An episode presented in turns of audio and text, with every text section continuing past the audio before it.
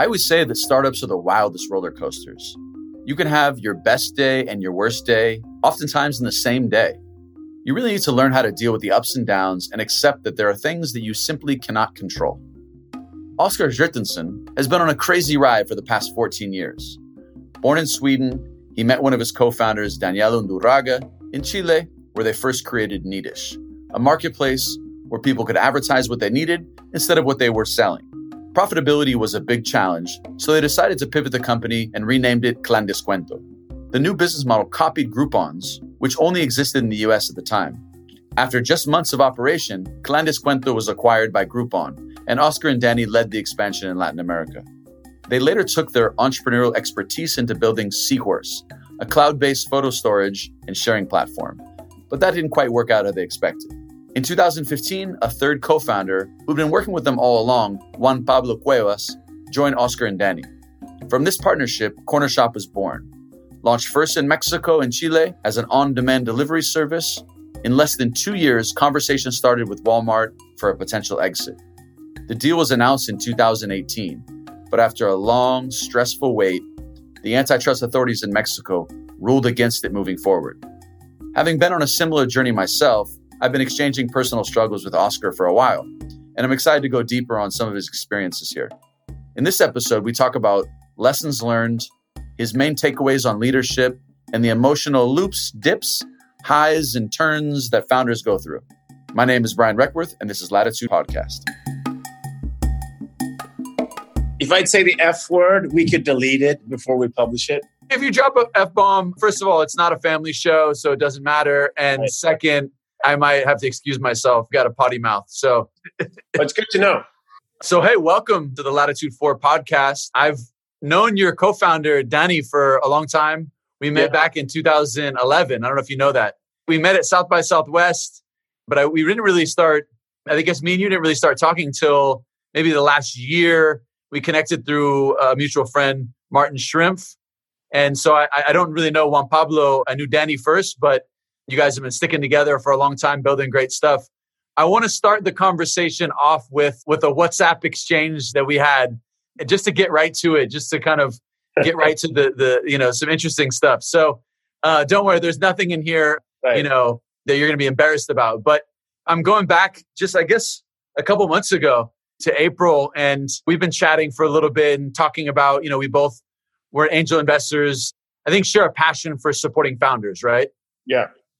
I remember, I'm going to read you the message, and it says, Hola, regarding the wait, we're back at the beach with the family. Regarding regulators, we will be notified on Thursday that COFECE sees risk in deal. We got a heads up. Friday, I should have more intel. So that was April 28th. So what, last year? This is April 28th, 2019. Yes. So yeah, last year. I think most people that listen to this podcast are pretty informed about startups, but you had this deal with Walmart, right? Yeah, this is a, a year and a half ago, essentially, right? Yeah. Well, the deal with Walmart is like from three million years ago, um, but this particular text was one and a half years ago, a, a many years into that deal. I mean, that deal was started uh, a long time ago, like three. It started. Years. It started only a few years in in your company, right? Yeah. So they were a big partner to us they approached us with the idea of an acquisition at a time when it seemed like a good outcome and when we honestly were struggling to raise money on the private market. It was a great deal. I loved the deal and we did the deal. And then from from the time that hands were shaken, you know, and then you get the LOI and then the the def- definitive agreement and then you file with COFECE and then you wait for so like a lot of time passed and it was fucking horrible. So that's your first f-bomb right there. Because um, i'm ding ding i'm not like a patient person at all. I'm, i know that patience is a virtue. I don't have that. I'm anxious and worried and i can't stand waiting particularly if the waiting is out of like my control. It was painful honestly. It was uh it was hard. It was a tough period, uh, and it was a long period. I responded with that, fingers crossed. And then your next text message was, "Hi, I still can't, can't commit to anything right now, including travel. All focus on family, just coping. COFECE, MX Antitrust has formally extended period. It's all a shit show. Families alternating between hotels and friends' places. It's not fun. Even if we get approval in May, I can't travel in June as all focus will be setting up new life in SF until new life is well established. So, yeah, so we made this decision to act on the signed and announced agreement as if it was a foregone conclusion, like it was the deal. Because, you know, you, you know, you read these, uh, uh, you read on TechCrunch, you read press releases that company A acquired company B, and you you know everybody's happy and they're exciting statements and blah blah blah. And then and then if you scroll way down below, like ads and whatnot, it says like subject to regulatory review. It never felt like a real thing. And going into that deal, because of that experience and because our our, our counsel honestly didn't uh, see much risk in that deal. So we announced the deal with Walmart, I think in September 2018 and by Christmas, we left Mexico, we put our furniture in a container, shipped it to Oakland, went to Sweden for, for Christmas and New Year's, uh, and to get our visas for the US stamped in our passports while we were waiting for this close of the deal, which would happen very soon, like January or maybe February. And our plan was to spend some few weeks in Sweden and then we go to Chile, where we have our biggest office. I can work there, and my wife's family is from there. So, in Chile summer in February. So it was so long, so good, like pretty decent plan. And by like the latest we would be in SF with San Francisco was maybe, you know, early March, or we thought it would be sooner. Yeah, this special period in our life started where for a bunch of reasons, we ended up staying at friends' places and hotels in Mexico, Chile, and Canada for five months with two kids in preschool age and school age, just waiting. And at some point in the middle of this waiting, we heard that there was like real risk that the deal might not happen. So you're sitting in a hotel in Toronto and just kind of can't bear, can't cope the waiting anymore. And you're now preparing for two alternative futures. One is sold the company to Walmart, and you're going to set up an office in San Francisco with Walmart. Great deal. You love the deal. But at the same time, almost happened for two years, but it's never really happening. So you, and, and you have to prepare yourself to, to the alternative that it, it might not be a deal. And in that scenario, you're looking at a bank account which is running on fumes with a debt to Walmart, and, and not a nasty debt, a very, very friendly, awesome. Like oh, Walmart has been awesome uh, to us throughout this period. But we owed them operating capital because they were loaning the company money during the re- antitrust review, which is very common. So we would end up with debt and no money, or having sold the company, it was still like maybe a month out. Like we'd stop doing board meetings with like the VCs were mentally checked out, obviously, because I think our VCs said that in the history of their funds, they hadn't seen a, a, such an early stage deal being blocked by regulators. So nobody like thought saw it coming. So we had to start reimagining like what would it be to keep building and be excited about it, and at some point start to tell the team, some of the top people in the team, like, hey, by the way, this could happen. I'll be honest, like by then, our future as an independent company was looking pretty good. I didn't really even want to, I, I, didn't even know what I wanted. I think at that point, it's like end of April, May. Uh, I just wanted to know. Like I just wanted the, the wait to end because it was torture. We couldn't really operate. We didn't have the resources we worthy of having based on where we were as a company back then. There was never the idea to spend all those months with that little capital, which couldn't be adjusted either. The way the deal was made, how you submitted to the to the regulator. So it was, it was shit. It was horrible. It was really horrible. And then at the end of the day, the deal got blocked by the Mexican regulators. You know, I remember when it did get blocked and I read about it. I think you sent a link. You said, you know, something like only in Mexico, you know, like, which obviously not only in Mexico. Like, I'm, we've talked, I'm going through my own antitrust, which we'll leave maybe for later because this is interviews about you. But hearing you, it's kind of cathartic to hear someone that's gone through a similar situation. And we kind of bonded on that as we're, you know, both in similar situations. You're through the other side of it. So, I, and I'm still in kind of the the tunnel. I see light, but I hope it's not a train kind of situation. um, but uh, you know, what's cool about that is that in that text exchange, I wrote to you, okay, I'm so sorry this happened, Oscar. It's complete and utter BS. You're gonna rally and you're gonna crush it. We're all here to help you in any way we can. And that was with a few other friends on, on the text chain. And the bottom line, it was a blessing in disguise, right? And by the way, I love the way you responded to it because you posted on Twitter kind of this like, which there's an avocado behind you. And so it reminded me of that. It was, you know, salió con un conejo del sombrero regulatorio y ahora qué? Keep calm and order avocados. I thought that was just amazing. Well, we mo- we don't do a lot of PR and like we're pretty bad at PR and communications at our company. When we do, it's mostly for the internal audience. So that was really a message to everyone working for Cornershop and our partners and etc. Too. And yeah, those days were insane. You know, and with my wife, and, and the reason we're in Toronto is because we have had it waiting in Mexico. We couldn't go to the U.S. before the deal had closed. Um, I don't remember why, with immigration or whatever. And then we had set up an office in Toronto, which was going to be part of the deal with Walmart, and we're still we're partners there with Walmart now. They're a great partner to us. So we just wanted to get out of the resorts in Mexico. People are like, "Oh, that sounds amazing," and I'm like, "If you go on vacation, it is not if you're waiting." Uh, but it's still, you know, it's a better place to wait than many others for sure. So we're in Toronto, we're there, and just trying to like wait every week. We would think this is the week, and they would add another week or add two weeks. It wasn't like in February they told you oh, by the way, you're going to know in June. It's like in February, it was like early March. And then early March, oh, it's mid March. And then mid March, it's April. And it's April, like end of April. If they had told us, you know, make an alternative plan for your life until June because it's going to take four months, it would have been a different story. So anyway, we're in Toronto. And I'm like, I'm running 15K one day to cope, emptying the minibar the day after, like to kind of cope in different ways, different days. I'm not getting any work done refreshing stats and waiting and being angry. Uh, I'll just also be super clear that I, I'm not some crazy libertarians. I, I believe markets should be regulated. I believe in the role of the regulators.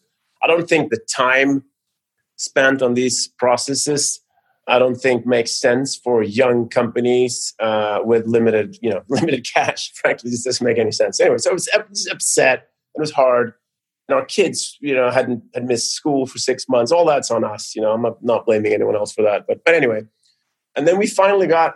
So yeah, so the last week was the most like if this had been like a horror movie, like the last week was basically okay. They have announced on their website that they're going into the vote. So like COFECE, these these regulars, they're going into vote, and not until then did I learn that we don't necessarily find out that day.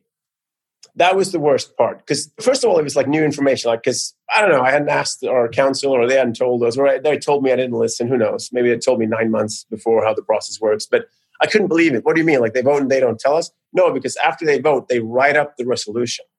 Sometimes they'll give like a heads up or post a summary on the website. But sometimes it takes some, it takes some time, quote, to write up the resolution. I'm like, what, what do you mean? Like, what? How much time? And then our counsel said, well, well, it's normally a couple of days. So I'm like, what days? And I, like back then for me, because I had waited for this, I think it was a Thursday that they were doing the vote, or like a Friday, a Thursday or Friday, and we knew that for like a week. So that week, I was like, okay, now we have a date, and you know, you know, you, you can start relaxing. And anyway, trying to make this long story short. So they go in, they vote. So now I know that eight people on Earth know. That was the most upsetting part of the experience. That eight these commissioners, these eight people now know if our company is acquired by Walmart or if I have 30 days to find money for payroll. And the idea that they knew, but I didn't know, just seemed so incredibly unfair and just not cool, you know. and that's a wild understatement about how I really felt. So anyway, days passed, the weekend passed, the Monday passed, and any minute we'll find out the end of the day, all these are like you know first world problems, obviously, and we're in a great spot. But but it was it was tough. And then we got the notice that they had. I got an email from the counsel saying uh, no la aprobaron or something like that. It was like a double negation or no no nah. I don't. It was, I didn't quite understand it, and I had to read it like two times. And I yelled to my wife. They rejected the deal, and I broke down crying. I think the first time since my you know uh, second son was born, yeah, I just cried on the floor, just relief, like the wait is over, like the certainty. So that's the story. I think that like ups and downs of the startup life is just like I mean, they're the wildest roller coasters, right? And the, the crazy thing about startup life is that I always, I've been saying this a lot recently is that your best day and your worst day are oftentimes the same day. Like that's just how it is. Yeah, and true in some ways probably relieved to know the answer because of the, the stress. I mean, but you probably went into this thing thinking it was a done deal at one point, and then you started second guessing it because of the extended period of the process. But how long did it take you to like recover from that? Because you were leading from the front. I mean, you sent that message, and then you had to rally the troops, right? You know, how did that process happen from the moment you figured it out? How did you address the entire company? What was the message inside the company? And how do you extend that message to your whole company when you are so physically and emotionally overwhelmed by yeah, well, so unfavorable? I mean, I think I cried for like two minutes and then I was back at work. And, and also to, to keep this honest, we had already lined up a convertible note from our existing investors because we know, like, going into the vote, like, this is, I'm not making this shit up. Like, our counsel told us we're going into the vote, and I don't know. Like, yeah. I don't know. I'm, and I ask him, like, but, but what's your best guess? Like, we don't know. Uh, it, they could they could approve it or they could reject it. So obviously, we had had calls with our uh, board by then, and I knew that they were going to invest enough to to you know for a couple of months. I had also written some communications for the team that was ready to send because once they announced to us, it takes like two hours for them to post on their website, and then it's getting picked up by the press. You want to control that message, right? Like yeah. So I remember working on the communications to rally the troops on the non-deal scenario, not knowing if there's a deal or not in the days leading up to this. It was I have that email. I'm, I'm, I've forwarded to you what I sent to the team. But um, I mean, then you know, fast forward, everything that happened after uh, has been great for the company. If, if if starting a company, part of it is about you know ROI to investors and value and all that. We're definitely you know we we got lucky at the end of the day because we we had grown so much uh, during this uh, process to have this deal fall apart, and we were a much bigger company coming out of that process, and the markets were strong last summer so we ended up in a better position. Yeah, I mean, like 2019 was like an incredible year for LATAM, like venture capital. Yeah, SoftBank arriving, dumping ungodly amounts of money into startups, and just the market was hot, right? Like the hottest yeah. ever been. Yeah. So that was my read on it too. But that's like probably not the thing you want to hear when you have all this stuff going on. And I remember you actually told me something that you were still kind of like struggling with this afterwards, right? Like you don't just snap out of it. I'm sure you snapped out of it, got the team going, but I'm sure that there was like, you know, subsequent kind of repercussions of this, of the fact that this thing fell apart. But I remember one thing you told me maybe 12, six months after the deal, you know, even during the, the process, you guys were growing like crazy. I think you told me, like, I don't feel like I was useful as a CEO at one point when we were going totally useless. I was like useless for six months, mostly useless. So your team, man, like yeah, and we used that. So then when we kind of pitched the company. So we immediately uh, like updated our B deck and slapped a C on it to try to raise a C round. And part of the pitch was like we came out of that stronger, not only because we were a bigger company with better economics, but also because we learned that how well our you know baby was able to scale even without you know without supervision or you know with our like I, I just felt I just we came out of that process at the end of the day process was excruciating, but we came out of it very, very strong and convinced about what we were doing. And the team was amazing. That's awesome, man. And then here you are month ago. You guys completed the transaction. It all comes around, and the timing couldn't have been better. Your, your business is performing super well. It's probably super strategic for Uber now, given the certain climate we're in. You guys brought it back around and you closed a deal that was probably two and a half, three times larger than the original deal, like a year and a half later, right? Yeah, um, so again, process was wrong. Uh, I don't think startups should spend that much time in those processes. I don't think it makes sense. But the outcome was great in a, in a, in a you know absurd way. And for us, not for Walmart. They always, when I tell this story, I try to remember to make sure to mention that there was another part to that transaction that was didn't get a better deal because it didn't happen. You know, they wanted to buy a company. It would have been a great fit for them. So uh, obviously very disappointing for them. And they were a great partner to us back then. That's an amazing story. I've enjoyed our conversations because, as I mentioned, I'm going through something similar and it feels eerily similar in like, yeah, it's going to, we'll probably find out this week. And then it's like, oh, so I'm supposed to like, by the time this, I'm hoping that like I already have the news. I, literally, I'm supposed to know like in a week or two from now. It, you should expect three months. It's better for your mental health. That's my lesson I'm taking away is like, prepare my mind for this. Well, let's go back a little earlier to your in your journey. I asked a couple, I asked a friend here that I mentioned early on, Martin Schrimpf. I said, "Tell me something interesting about Oscar. You guys are friends. What what is something that I can you ask you. And he said one of the most impressive things about you is that you made it big with Groupon. Groupon did the IPO. You made great money, and then basically you invested it all into this new company, Seahorse.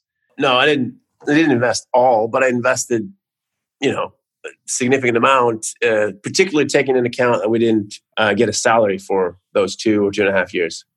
But one of the things he mentioned is that essentially you made some money and then you were in a tough spot uh, because it, it, didn't pan out. But you'd, you'd bought some Bitcoin, right? During the time.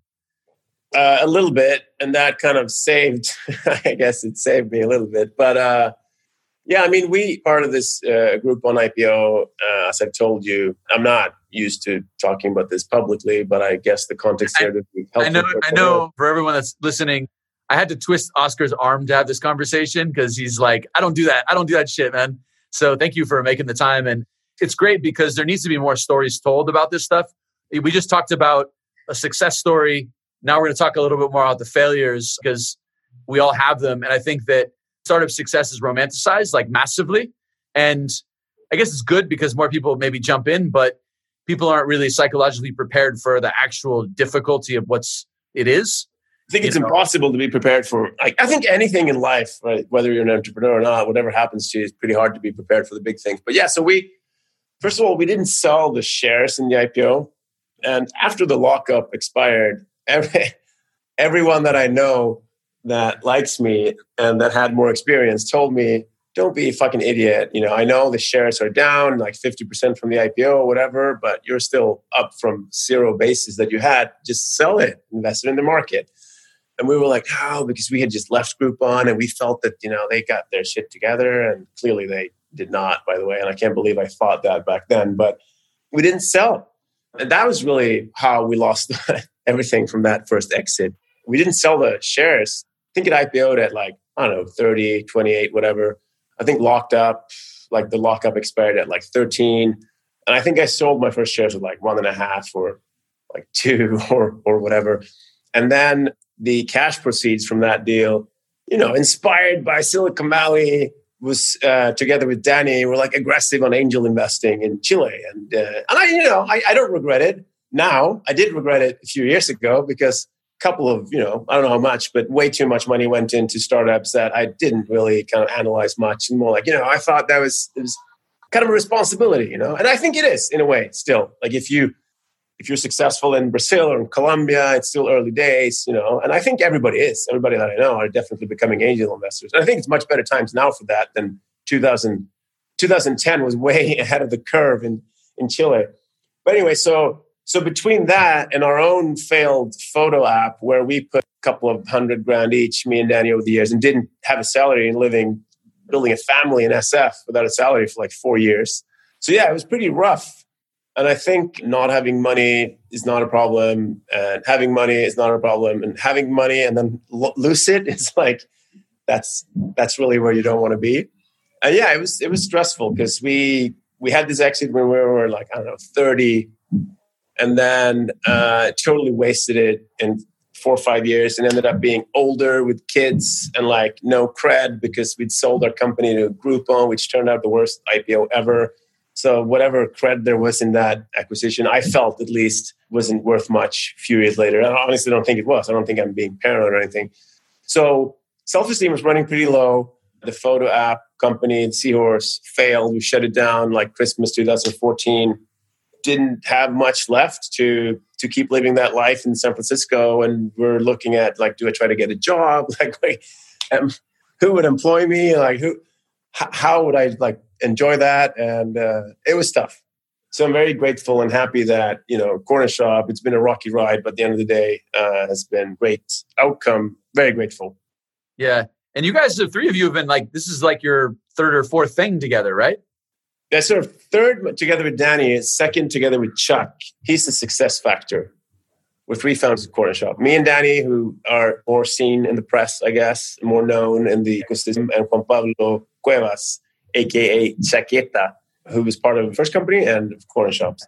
Tell me about the balance of you working together for like, you know, I guess you and Danny for 14 years now and Juan Pablo Chaqueta is his nickname? Yeah, Chuck. Chuck. He played soccer in, in university when it was hot, he was wearing a jacket, even when it was hot. And chaqueta, jacket in Spanish. I mean, jacket in Chilean Spanish, something very different in Mexican Spanish. I don't know if you know. Okay.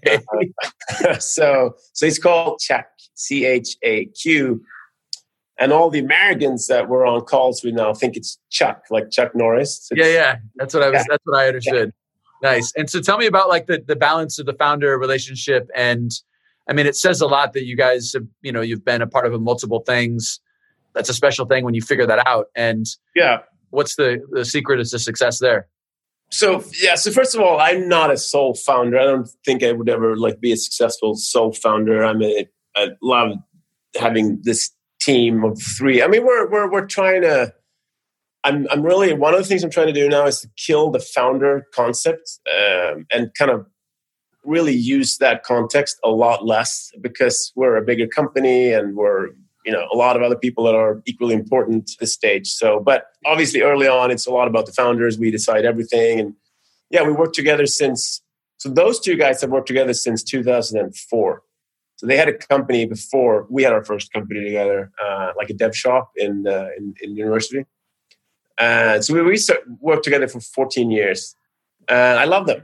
They're two of my closest friends. I have the deepest respect for them personally and professionally, and I think we fight all the time, like every day about something, but it never lasts till the evening, ever, not once. I think, I mean, seriously. So that I think it's amazing, like you cannot not fight with your co-founders because that means you're not emotionally invested in what you're building. If you agree with everything, that's ridiculous. And if there's no fights, well, somebody's being apathetic or lying. So a lot of fights, but somebody always wins with a better argument. Like we don't have any nasty votes, like two against one. Like we've never had that either.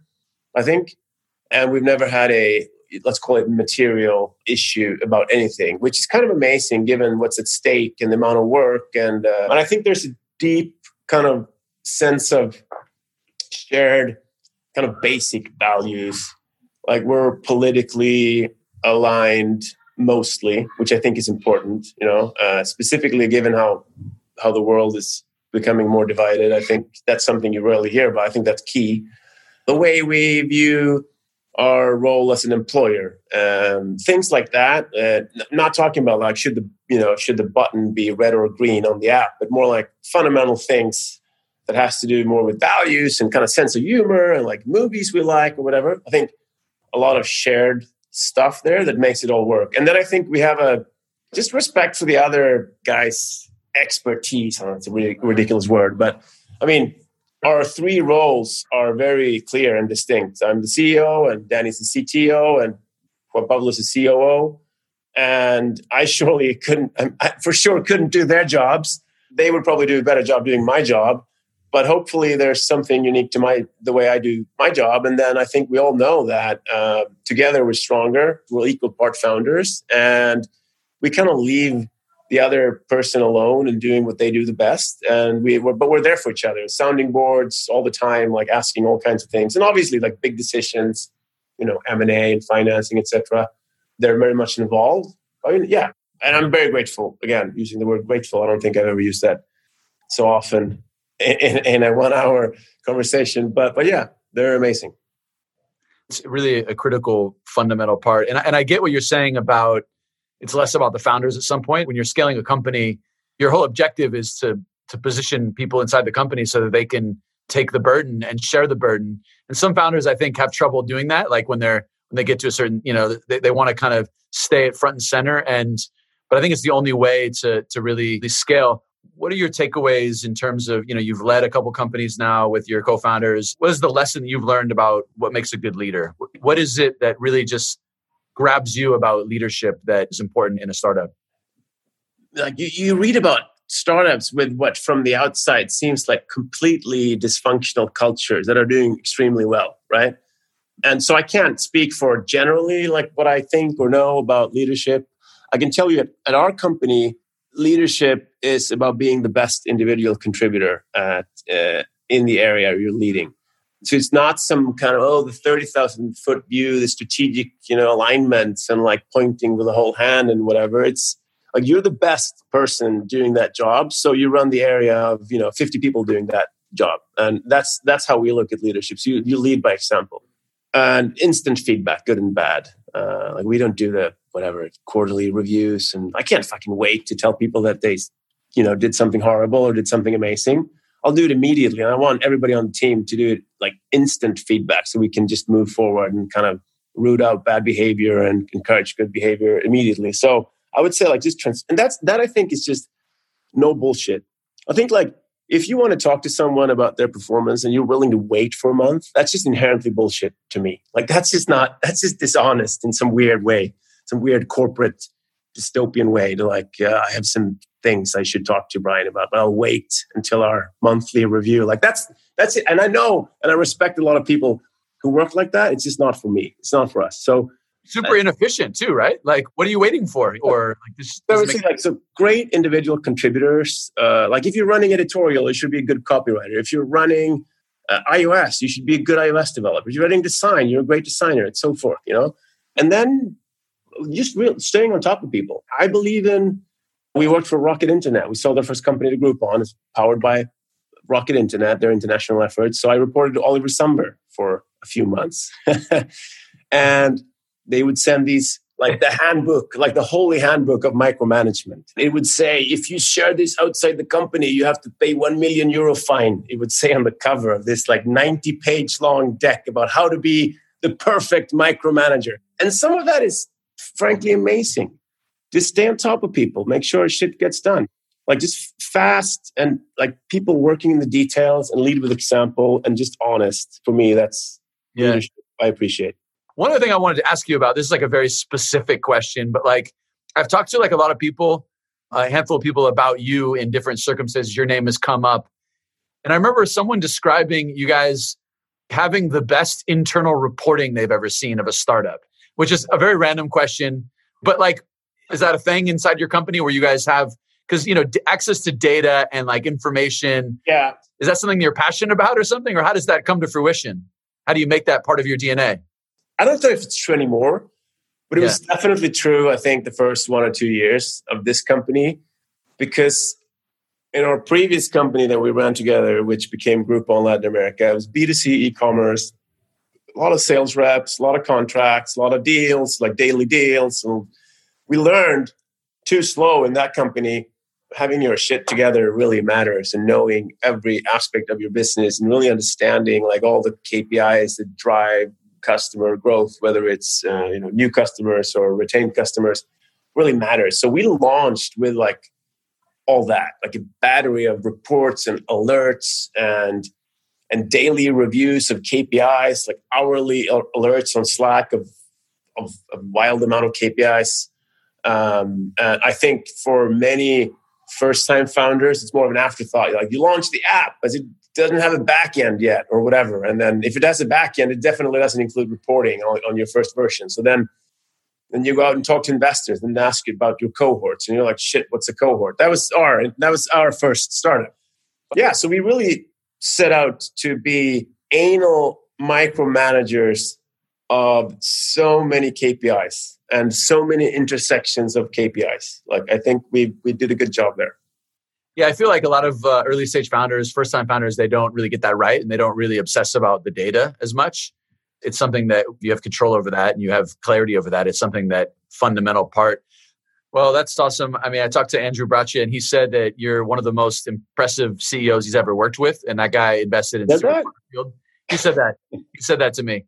You know, says that about all his CEOs. I know. I actually said that. I'm like, yeah, you, you said about all your CEOs. And he's like, no, no bullshit. He, he said that to me. So he had you up there, man. And there's something about building a business in Latin America. Like there's a lot of opportunities, but there's also a lot of challenges. So it takes a skill set to be able to navigate a lot of the the things that you might not see in the US, difficulties that arise from things like regulatory decisions and other things. I love the candor that you approach things with. I think that that's my observation is probably that is one of your greatest qualities as a leader.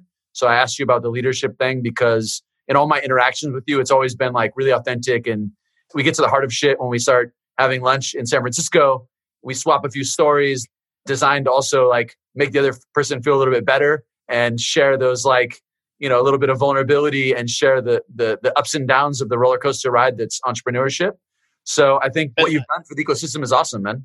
I Really appreciate that. And uh, one comment on that. So, first of all, just because of the comment from Andrew, uh, I'm not thinking he will ever listen to this, but I really want to take the opportunity to thank the ALLVP and Accel and JSV and Creandum, the four VCs that invested into our company. They've been amazingly supportive throughout these years. And I, you know, Andrew is on my Slack daily emotional sounding board, you know, like everything from small shit to like big strategic stuff. If anyone listening can get an opportunity to work with Accel out of Silicon Valley or, or ALLVP out of Mexico, strongly recommend both of those funds. The other two are uh, less likely to invest in Latin America. But on the honesty, I think it's true. I think we have a style of being very transparent and no bullshit. We, we call it no bullshit. Like, so not being honest is kind of by default bullshit, right? So it's really bad for fundraising. That's what I wanted to say. I think it's just made our fundraising harder uh, throughout the years. I'll go into these meetings and I'll be honest about what's not doing well, and uh, we're, we're we're bad at presenting our numbers in the most in the best way or whatever. It's seriously, I'm not, and I'm not saying great fundraisers lie, not at all, but that that kind of projecting success and total conviction and security and like oh, totally know where we're headed and there's no doubts and like that's just not really how we kind of build Cornershop and uh, i think there are benefits to that i think it's good for culture and, uh, and, and team morale to see that can be open about your insecurities and you don't have to pretend or posture to be a leader but it's bad for fundraising. It's just period. It's not good. I like those businesses that step function right? It's like here we are. We're going here. We're going here. It's very consistent in its rise. And the step ups are, are nice but they're not 20x step ups. And that's just much easier to like as a ceo and as a founder to control because you're not setting this expectation. Then all of a sudden you're dealing against this crazy situation and it's funny you mentioned that about where you are i actually was in Accel's office in 2011 12 i think and i pitched Excel. and one of the partners there asked me when i thought we would pass our competitors i said 18 months was an unsatisfactory response. And they ended up passing on me. It wasn't Kevin Efrusy who ended up investing later on, but it was a partner there. And ultimately, we ended up passing them in 12 months. I, I was like, you know, I was conservative in my response and probably yeah. an investor hat, like they put it on, they're like, oh, when they say 18, it's really 36, you know? But so part of it could be the the timing itself of your answer, but I think also consider this. I think investors just want a certain kind of alpha male mentality kind of person to invest in. So they're not really doesn't matter if you say 18 months or 18 years. It's more like they want you to be like, we're gonna fucking kill them. Like, what do you mean, pass them? They're gonna die. Like, we're gonna. Uh, who are they? Competitors? Like, we don't have competitors. We're unique. You know what I mean? Like, listen, if you look at the data, it kind of supports that, right? Women are much less likely to get funded. It's a it's a massive problem. Yeah, massive opportunity for investors because there's um, amazing women that are, are getting passed on because yeah. they don't have the the brashness that maybe a kind of type A male CEO that just thinks that they can't do anything wrong. That's an interesting. Yeah. I wonder if that becomes then a self fulfilling prophecy where most of the people who get funds are those types. So then people think that most, most like those types are better at building companies. But I feel when we've kind of pitched Cornershop and it hasn't, we haven't done well, then I'm like, how is it possible that these other companies are raising money and I know their metrics, like I know their apps or whatever, and it just doesn't. We can't even race like at a fucking third of the valuation or whatever it's been a, it's been a frustrating part of of our journey for sure. And I and I think that I'm to, I'm to blame for part of that for sure. And but it doesn't mean that we're less aggressive or less we want to win any less. It's just that we project it differently. And and so anyway, that was that's for another podcast. I think you should yeah, but dive you, into that. One thing that happens is you build a track record. At that point, it doesn't even matter anymore. Right. Like, yeah. You get to a point where it's just like, okay, but to get there, though, I, I think it's it's sad if only like super alpha males uh, are invited to and it, it, clearly it's not only super alpha males because i know a lot of really nice friendly like you entrepreneurs so but i think that um, anyway that's for a different discussion i guess yeah no but i like the perspective about it and it's interesting there's a lot of psychology that goes on, right, in this whole investor game. Huge. It's only psychology. It's just FOMO. Create FOMO. It's all yeah. about creating FOMO. It's like, yeah. and I and I was way too old when I realized how that's done. You know, like I got to send the deck to 50 investors the same day and make all of them believe that someone else is writing the lead, and you got to have the, you know, it's it's like mechanics almost. Yeah. It's much more science than art for sure. And and I always underestimated the deck. Like we we're like marketing last as a company in many ways. We really are. Uh, we don't. We, today we discussed we don't have an about us on our website. I mean, there's just a base like we. There's weird things I think about us um, that has to do with not being PR kind of marketing. Uh, when I say marketing, I mean like ex- external, outside the product. Inside the product experience, I think we're pretty good at marketing, like our bags, our copywriting, and all that. But outside the product experience, we suck. So I think our decks, our fundraising, we would be like, oh, we're going to start fundraising Monday, and I'll do the deck on, on the Friday because they'll, you know, they'll love the data because the KPIs are good. So I was always like, well, if the KPIs are good, they're going to see that and they're going to get it. So in a way, very arrogant. It's a bit naive, maybe too. Oh, yeah, naive slash arrogant. Naive is a better way to put it. The funny thing about that is a little bit more true. I think in a growth company, the metrics become more important. The story is so fundamental in the seed, the pre-seed, the yeah. Series A.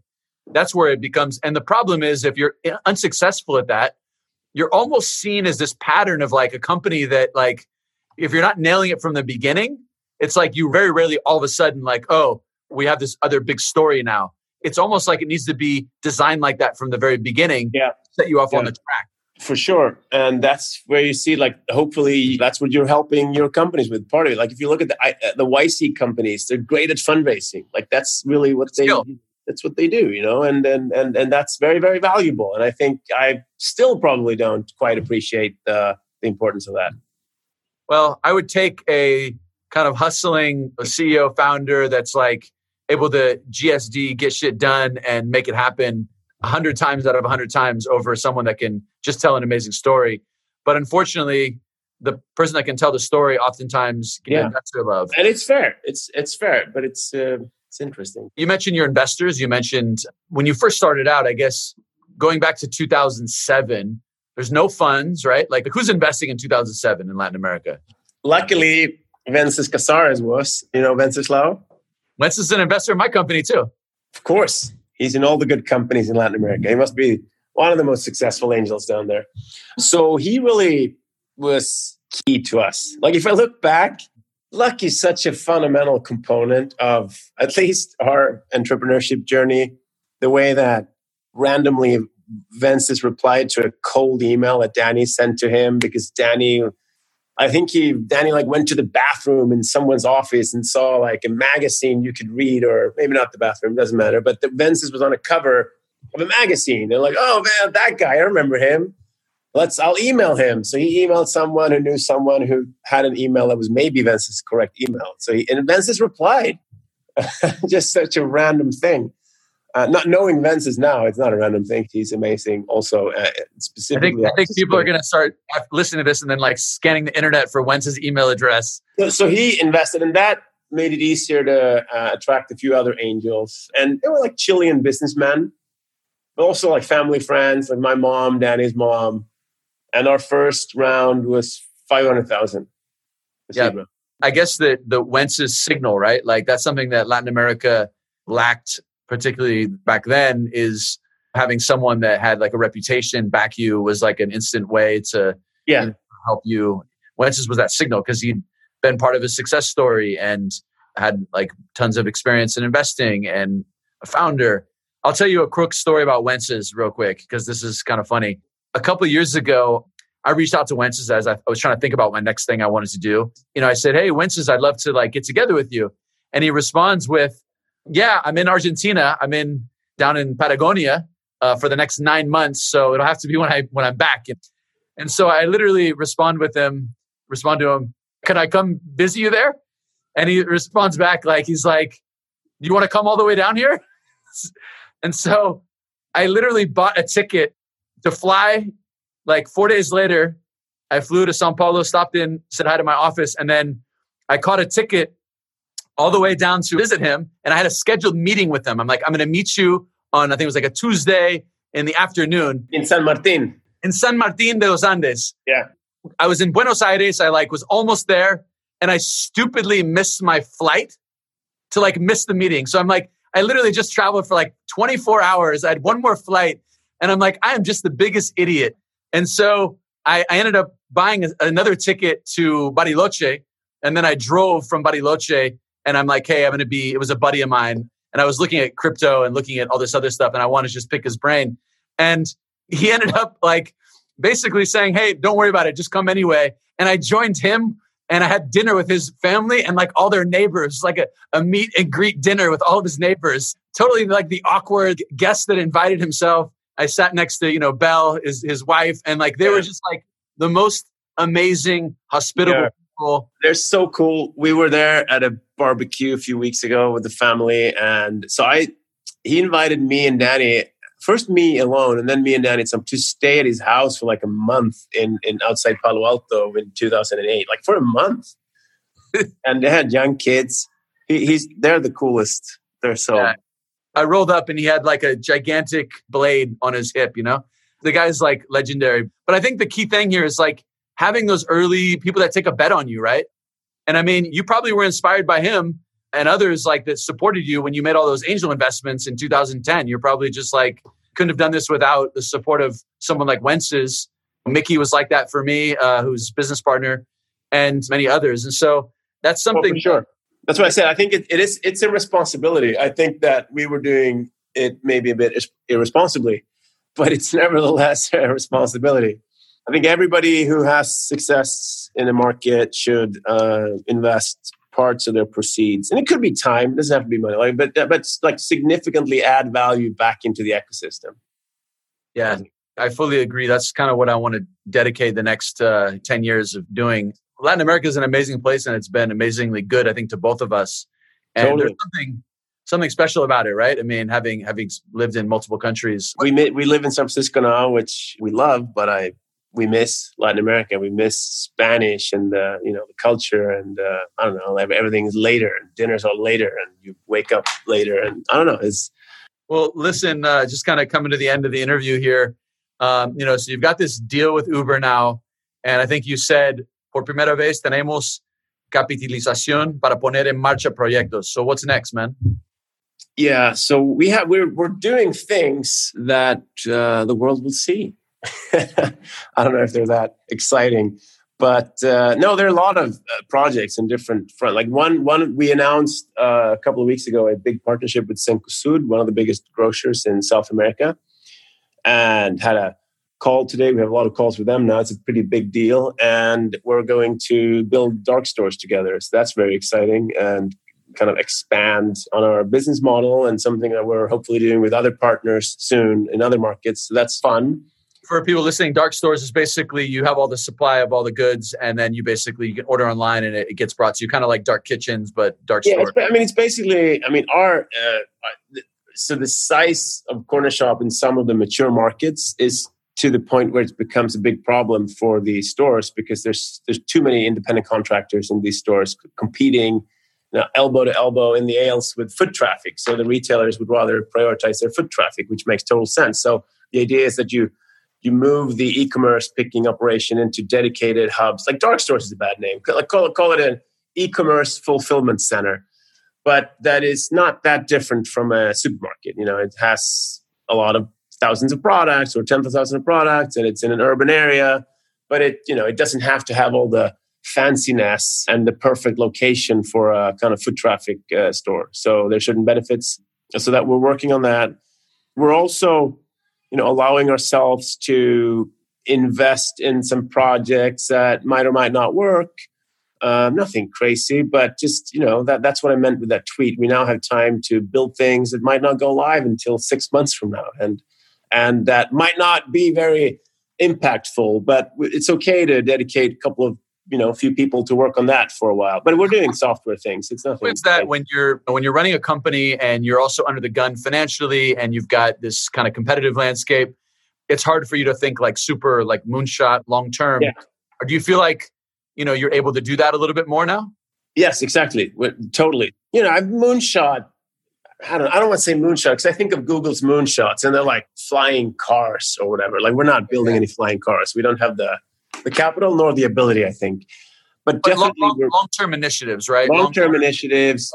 Right now, we're in the process of repurposing some of the core, like the core team, to be working on not the day to day stuff. Um, so to let kind of a second generation of core team kind of take much bigger responsibility and to shift some of the very very core people, including some of the founding, like the founding team's time, to projects that will see the light in a couple of months and that are you know bets in slightly different directions not necessarily super intuitive to what we're doing today always. Uh, leveraging everything we've built you know we have stores and shoppers and brands and retailers and it's super fun. Like i i consider this forget if we forget about the whole home office thing which i find just depressing I'm, it's not for me. I, I like to work together with people but other than that, this is really this is the honeymoon of startup that I'm experiencing now. It's like the the kind of the commitment and the speed of decision and seeing it more as a hobby than a job for many people on the team of a startup with the resources of a big company. I never really experienced that. So that's kind of a dream in a way come true. Like really, and it's also a bit kind of a little bit mind blowing. And you know, it's kind of we're big now. We're 1,500 employees you know tens of thousands of contractors shopping on our platform active big responsibility and we can really build something very meaningful and everlasting we could also totally fuck it up and that's the challenge right that's that's what makes it fun and uh, it's happy times at Cornershop for sure Oh, listen, man, this has been a super enjoyable chat. I super appreciate the conversation and and uh, thank you for your sharing your story. And I know that you hate this stuff, kind of don't like to be public with all these details, but I think it's great for founders to hear it, and it's it's motivation because you know you were in the knee deep in shit at one point, and then you you figured out how to get out of it, and now you're kind of uh, on the other side of it. So I think that people need to hear those challenging stories, and and it gives a little bit more you know, kind of hope for the founders in the tough moments. And resilience is like at the core of what we have to do as founders. thank you bud really appreciate it Thank you. Thank you for listening to the Latitud Podcast with Oskar Hjertonsson, co founder of Cornershop. Each week, we'll be talking to great founders and investors like him. So be sure to subscribe wherever you listen to your podcasts and check out latitud.com to find out more about the Latitud Fellowship Program. I'm your host, Brian Requarth. Until next time.